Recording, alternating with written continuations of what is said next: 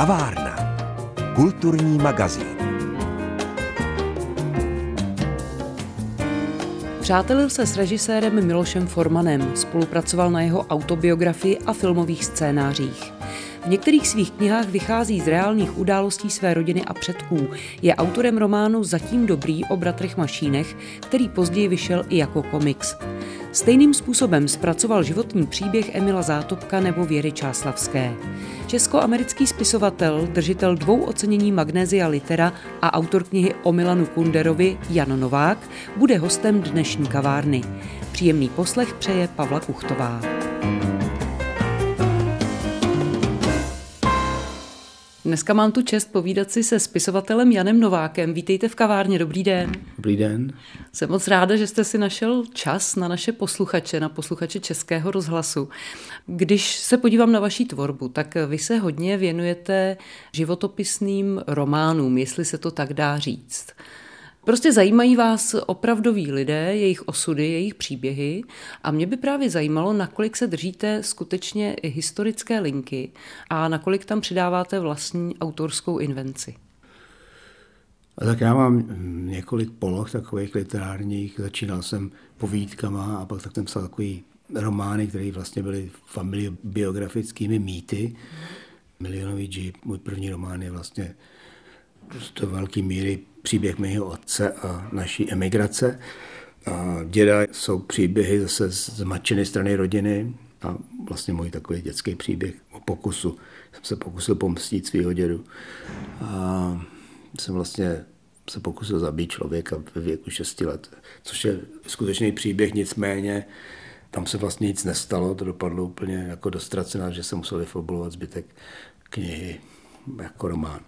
Takže mám tuhle tu polohu. A teď v poslední době, já nevím, jestli jak člověk stárne, tak ho mě zajímá víc a víc realita. Zajímá mě to i proto, protože reality is stranger than fiction, bych řekl anglicky, že si prostě život napíše tak zajímavý a paradoxní a vzrušující věci, které by si člověk, když fabuluje, nemohl vůbec dovolit. Například to, že sestra bratří Mašínů Zdena Mašínová, která je každým coulem Mašínová, jako opravdu stejný bojovník jako její bratři, tak skončí v životě s instruktorem marx-leninismu a komunistou, tak to by se člověk v životě v žádný fikci nedokázal, jako neměl tu drzost prezentovat a život právě takovéhle věci hází pořád a mě to baví, to mě na tom baví. Čáslavská to měla podobně. No, Čáslavská, no, další věc. Takže já se snažím, a když píšu o skutečných příbězích, tak se snažím držet těch vnějších atributů co nejvíc. Tak se do toho vlastně do toho psaní dostávám tím, že se snažím dozvědět co nejvíc o tom příběhu, o tom člověku, který v tom příběhu vystupuje, když to píšu. Ale potom stejně člověk se musí vžít do ty osoby nějakým způsobem a zaplnit to vlastní sensibilitou nějakým způsobem, aby to rezonovalo nějakým způsobem. Takže nakonec já se držím vnějších fakt, třeba při, konkrétně při psaní zatím dobrý, ale to, jak ty situace prožívali aktéři, pokud mi to neřekli vyloženě, nepopsali, tak to musím nějakým způsobem pojednat a, a musím to nějakým způsobem předsedit skrz sebe. A oni třeba mašínové ke konci ty cesty už byly jak zubožený, že už vlastně ani nevnímali spoustu věcí, tak to by se nedalo nějakým způsobem rekonstruovat ani protože se to přelilo prostě do nějakého stavu úplně jiného psychologického, kde člověk nevnímá spoustu věcí. A jediný způsob, jak to nějakým způsobem ještě zpřítomnit, je napsat to tímhle tím beletristickým způsobem. Zrovna právě ten román Zatím dobrý vy jste posléze převedl spolu s Jaromírem 99 do komiksu, stejně jako Zátopka, stejně jako Čáslavskou. Takže to vlastně byla taková další poloha, jak přiblížit možná jiné čtenářské obci, jiné věkové kategorii čtenářů tyhle ty silné příběhy. A udělat to jinak. Mm. Protože to je vlastně komiks v mém pojetí je vlastně hodně podobný filmovému scénáři. A filmový scénář a proza jsou dvě úplně jiné disciplíny. A člověk musí ten příběh, stejný příběh pojmout jinak ve filmu a jinak v literatuře. A, a podobně jako ve filmu ho může pojmout v komiksu, tam ještě je možnost jako k tomu dodat nějaké takové didaktické věci, které by člověk u filmu vyhodil, protože by zpomalovali děj, ale tam je možný ještě vložit nějaký jiný informace, které mě třeba zajímají nějakým způsobem, tak se je snažím předat dál. Ale ta stavba komiksu je úplně jiná než stavba pravdivého románu. Tady začíná uprostřed prostředku věcí, i média, z média res. A protože máme obraz, tak ta postava může něco říkat a my vidíme ve obraze, jak lže, protože to je výslech, kde musí lhát, aby si zachránil život. Takže obraz říká úplně opak toho, co říká postava. Vzniká velice dynamický prostor, který je vlastně filmový a ne literární, protože v literatuře tam máte jenom abstraktní slova, který si každý představuje jinak. Každý si představí toho hrdinu úplně jinak. Tady už je to v konkrétní formě, kde ta abstrakce už vlastně neplatí, tam už je to oblečený do konkrétních obrazů, do konkrétních postav, do konkrétní řeči a může se pracovat tímhle tím způsobem. Ale musí se to pojmout jinak než kniha, kde člověk má prostě v podstatě nekonečno času, pokud udrží pozornost čtenáře, tady to je omezený nějakým počtem stran, tak jako je scénář omezený nějakým počtem minut a, a musí to rozehrát jinak. No a jak se vám spolupracovalo s Jaromírem 99? Jak vnímáte jeho výtvarnou tvorbu a jak to zkrátka do sebe zapadlo? Teda soudě podle čtenářských hlasů, tak to víme, že dobře, ale jak jste to vnímal vy? No úplně výborně, no. my jsme oba samouci a samouci neskažený nějakýma jako překombinovanýma intelektuálníma hrama. Jsme praktici oba. Když jsme dokončili zátopka, tak jsme to u vystřeleného oka zapíjeli do, do rána, do bílého dne a já jsem se pak ztratil na Žižkově na cestě do, do Vršovic.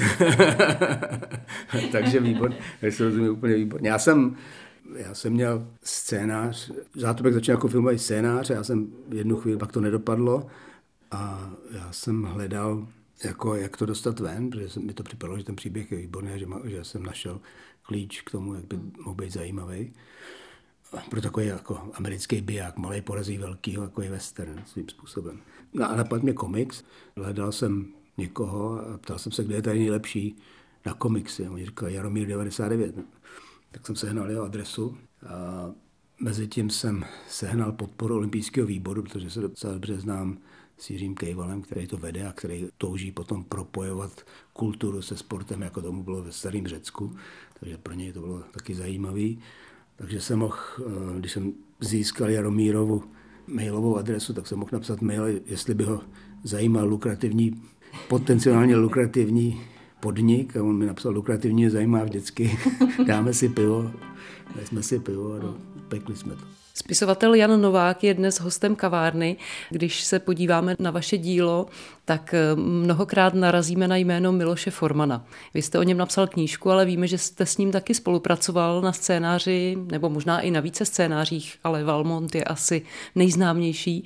Jaké bylo to vaše přátelství nebo souznění s Milošem Formanem? Tak to bylo úžasné. Miloš byl velká persona, přitom byl naprosto svůj vlastně svým způsobem i, bych řekl, umělecky jako až geniální. A jako s nimi třeba po ulici v New Yorku, tak člověk potkával najednou, říká, Norman, what are you doing?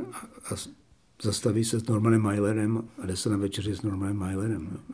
Takovýhle prostě situace. Nebo já jsem tam přijel k němu na farmu a četl jsem nějakou věc od Filipa Rotha. A Říká, je to dobrý? No jak je to dobrý? Já říkám, to je výborný. Chceš ho potkat? Říkám, no, to bylo dobrý. No. Tak ho pozve na večeři. No. A za dva dny přišel Filip Roth na večeři.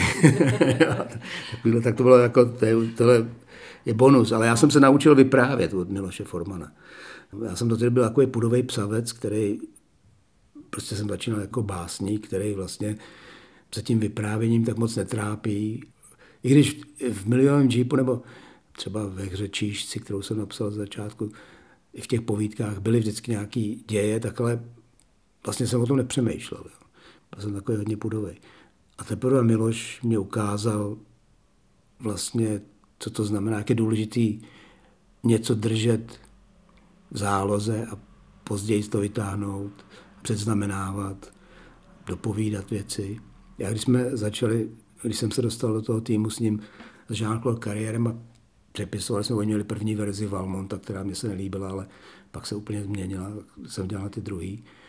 Tak jsme tam seděli třeba, ve třech jsme dělali nějakou scénu, jsme vymýšleli a najednou Miloš zmlk, ležel na gauči a úplně čuměl, jak když je v nějakém tranzu. A za chvíli se vrátil a něco nám jako navrh. A většinou to bylo výborné. A pak jsem mu říkal, tak pane Forman, co to děláte? Jako, kam to mizíte? Jsou to nějaký drogy, o kterých nevím někde, nebo co se, co se tady děje vlastně? A on říkal, no nevím, no, to, co myslíš? No, když takhle ležíte na tom gauči, říkal, no to si jenom nechávám projít tu scénu hlavou z eh, pohledu každé postavy. A ono to vždycky něco hodí. Tak takové věci jsem se učil. Mě. To bylo výborné, to byla fantastická filmová škola. No, to tedy. A na čem jste s ním tedy spolupracoval? Na Valmontovi, ještě na něčem dalším? Spoustu věcí, jako byly hotové scénáře, já nevím, People vs. Larry Flint a tak. Mm. Ale když dělal s Jean-Claude Carrierem něco, tak potřebovali angličtinu, potřebovali dialogy v angličtině. Tak jsem přepisoval dialogy do Goji, což už je trochu takový slabší výkon. Pak jsem přepisoval dialogy do filmu, který nebyl realizovaný. Svíce dohořívají. No a pak jsem psal tu, tu knihu, jeho, jeho životopis, jeho mm. autobiografii, mm. kde jsem, jako, jsem autorem autobiografie s ním. Já teď přeskočím v čase a ráda bych si s vámi povídala o vaší poslední knize, kterou jste vlastně vědoval šachistovi, vašemu kamarádovi a možná jste nám ho objevil, protože to je taky člověk, který zmizel za oceánem a jeho jméno tady moc známé nebylo. No, tak v šachových kruzích samozřejmě ho znají, protože on byl opravdu jeden z nejlepších, co tady byli. To je člověk se strašně zajímavým osudem taky. Jeho osud je typický v tom, že vyrůstal úplně strašným kádrovým profilem. Jeho otec opustil rodinu, když mu bylo 6 let, utek do Německa a stal se hlasatelem svobodné Evropy. Takže Luboš měl úplně šílený kádrový karty. A kdyby nebyl geniální šachista, tak nevím, jak to s ním dopadlo. On třeba chtěl, a možná zase na druhou stranu, kdyby existoval v normálním světě, tak se z něj stal možná nějaký matematik, a možná šachy opustil a, a dělal matematiku nebo něco takového, protože on měl tím směrem našlápnuto a tady ho nenechali studovat. Jediná vysoká škola, na kterou mu časem, když už byl jako reprezentant na úrovni studentské olympiády, a tak ho nechali studovat dopravní školu v Žilině jako na, na výpravčího.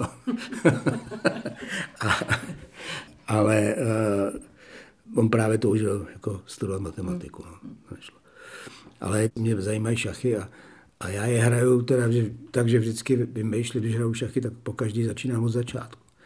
A když jsem se seznámil s Lubošem, jsem pochopil, že on takhle vůbec šachy nehraje. On se na to dívá na vzorce, který má v paměti zafixovaný, úplně neskutečnou sloní paměť má. A když třeba on mě, on mě zprostředkoval, že jsem mohl hrát v simultánce proti Anandovi v té době mistrovi světa a tak. A stál za mnou. A já jsem udělal nějaký tak, protože já jsem myslel, že třeba Anna nějakým brilantním tahem porazí z začátku a ne, to byl takový tlak, který mě pomalu smet ze šachovnice. Jo. Ale jednu chvíli jsem udělal braní mimochodem pěšcem a teď jsem cítil, že úplně za sebou jako byl to tak, který nebyl popsaný v žádných knihách, protože jsem ho tam improvizací našel. A Anan se tady taky zastavil přede mnou. Asi dvě minuty tam stál a přemýšlel, což je v takovéhle simultánce s 50 lidmi jako vyznamenání. Všichni tam se hned přiběli podívat, co se tam děje. že to je prostě, že, že improvizuju pořád. A když to šachisti mají tyhle ty až do x tého tahu prostě vzorce, který, který on se od někud vyloví a řekne si, aha, tak tohle byla partie, kterou hrál, já nevím, Aljechin v roce 37. Nicméně vy to v té knižce popisujete tak, nebo vlastně jeho osud a celá ta knižka i pro nás nešachisty je vlastně velice zajímavá, velice vzrušující, protože nás jako nezahlcujete těmi šachovými obraty a těmi znalostmi. No já jsem, já jsem to chtěl psát právě pro člověka, jako jsem já, nebo ještě pro většího lajka. Ten život byl zajímavý, hmm. tak a potom mě zajímaly všechny příběhy šachistů, to je svět zajímavých podivínů a všelijakých podrazů a tyhle věci mě zajímaly, protože jsem říkal, že to bude taky zajímat každýho. Kavárna. Kulturní magazín. Spisovatel Jan Novák je dnes hostem kavárny. Když si tady tak povídáme, tak já se samozřejmě nemůžu nezeptat na Kunderu, protože vaše práce o Kunderovi zbudila velký rozruch. Vy jste říkal někde, že vám přišla potom spousta dalších ohlasů a podnětů a že přemýšlíte o tom, že byste vlastně možná přepracoval, doplnil to první vydání nebo napsal pokračování. Tak v jaké je to teď fázi? No, budu to muset dodělat. No. Už jsem si vymyslel, jak to pojmu. Přišlo mi spousta, spousta lidí, mi najednou psala svoje příběhy, dověděl jsem se, zaplnil jsem některý bílý místa, který jsem tam neměl, to mi přišlo samo od sebe. A pomalu na, jako nabírám materiál na druhou polovinu jeho života. Ta moje knížka Kundera Český eh, život a doba pokrývá jako 45, prvních 45 let jeho života. On zemřel asi ve 90 ve Francii, takže vlastně on žil delší dobu ve Francii než v Čechách. Ale potom už se toho zase tak, tak co vím, tak se zdaleka neudálo tolik, jako se událo tady. Pak už to bylo jako trochu, jak už to bývá v životě, zvlášť úspěšném životě, už to bylo takový usazenější daleko. Ale uh, já jsem pochopil venku, když jsem žil v Berlíně, tak uh, jsem se volal s agentem a ten říkal, no ale víš, on je tady známý nejvíc nesnesitelnou lehkostí bytí. On je známý nejvíc vlastně filmem, což mm-hmm. asi bylo docela pro něj hořká pilulka, protože on ten film nenáviděl, ale, ale nicméně to je prostě dnešní mediální realita je taková, že film převálce vidí daleko víc lidí, než čte knihu. A tu napsal ve Francii, jako to tam nemáš, jo, v té knize, tak to musíš nějakým Takže já myslím, že teďka dopíšu ještě jeden díl, něco opravím, doplním to, co jsem se dověděl, opravím, taky tam, tam jsou nějaké chyby a, a dopíšu zbytek jeho života, možná jako další díl, nebude to jako Milan Kundera, francouzský život a doba, bude to český život francouzského spisovatele. Protože on se pre- prezentoval jako francouzský spisovatel narozený v Brně. Jo. Ve spoustě po dlouhou dobu, po tom, co Seifer dostal Nobelovu cenu za literaturu a bylo jasný, že už asi další Čech nedostane, tak když začal psát francouzsky v zápě brzy potom, tak se začal prezentovat ve všech knihách jako francouzský spisovatel narozený v Brně. A když se ještě vrátíme k tomu, co jste říkal, že eh, vás vlastně zajímají ty opravdové příběhy, které přinášejí vlastně spoustu vzrušení a spoustu zákrut, tak samozřejmě Kunderová postava v tomhle je velmi zajímavá a složitá. Čím nejvíc vlastně zaujal vás? No, to byla vlastně detektivní práce, protože on se, on se v podstatě vylhal takovou eh, alternativní biografii. On se prezentoval ve svých vlastních článcích a nejen v rozhovorech, ale dokonce v jednom článku v Le Monde, který vyšel v roce 84, jako člověk persekuovaný komunistickým režimem, který on samozřejmě dával dohromady, dvakrát les do komunistické strany, nemohl se dočkat, až, až tam v roce 53 žádal, potom co byl vyhozený za, za v podstatě banální věc a ze strany, tak tam okamžitě nemohl se dočkat, až tam vleze znova a udržel se tam až, v podstatě ho vyhodil až v roce 72 nějakýma kanálama, ještě to jsem byl schopný udržovat se ve straně do poslední chvíle. A najednou ve Francii, když do Francie, tak se prezentuje jako oběť tohoto režimu, který on vlastně spolu zakládal nebo podporoval strašným způsobem a z kterého hodně těžil. A třeba dneska, když se člověk, když si kupuje knížky na Amazon v Americe, tak mu tam vyjde tato alternativní biografie, kde on říká, že byl vyhozený ze strany a ze studií. To není pravda, on byl vyhozený ze strany, ale ze studií nebyl nikdy vyhozený že se živil manuální prací, to on vůbec, možná na nějaký brigádě, jinak jako v té biografii není vůbec žádná trhlina někde, kde by to. Že hrál k tanci na piano trubku v nějakým hrozným jazzovým orchestru, aby se uživil, že byl neznámý spisovatel tady v Československu do roku 67, kdy mu vyšel žert a potom z toho žil. On zahájoval spisovatelský kongres jako uváděl, on byl strašná hvězda, že on dostal Kotvaldovu cenu v roce 62, když mu bylo 33 let, a za majitele klíčů. A tak, takže on, jako, on si vymyslel úplně, a já nevím, já jsem nikdy nepochopil proč. Jestli to bylo z komerčních důvodů, protože teda ta londonovská taková jako aura prodává knihy, že když má spisovatel ještě zajímavý život, tak, tak to přidává, nebo vůbec nechápu, proč to udělal. To bylo v době, v té době asi to vypadalo, že jako komunismus tady bude ještě dlouho a netušil, že to padne, netušil, že přijde internet, kde je všechno dohledatelný a, a tak, tak to bylo jako, jako v takovém, že to bylo... Já to znám z Chicaga, protože tam si když si někdo koupil nový auto, tak se s ním až ty další tři lidi vyfotili a posílali fotky domů, že mají nový auto, protože taky nebylo postihnutelné. To je prostě takový pokušení imigranta. udělat si lepší, no, udělat jak se má dobře a přepsat si vlastní život. No, tak hmm. Kundera tomu podle taky. No tak jsme zvědaví, co nám přinesete ve dvojce v tom francouzském období Milana Kundery. Těšíme se na to. Hostem dnešní kavárny byl spisovatel Jan Novák. Já moc děkuji za tohle fajn povídání. Ať se daří a těším se zase někdy na shledanou. Já děkuji vám.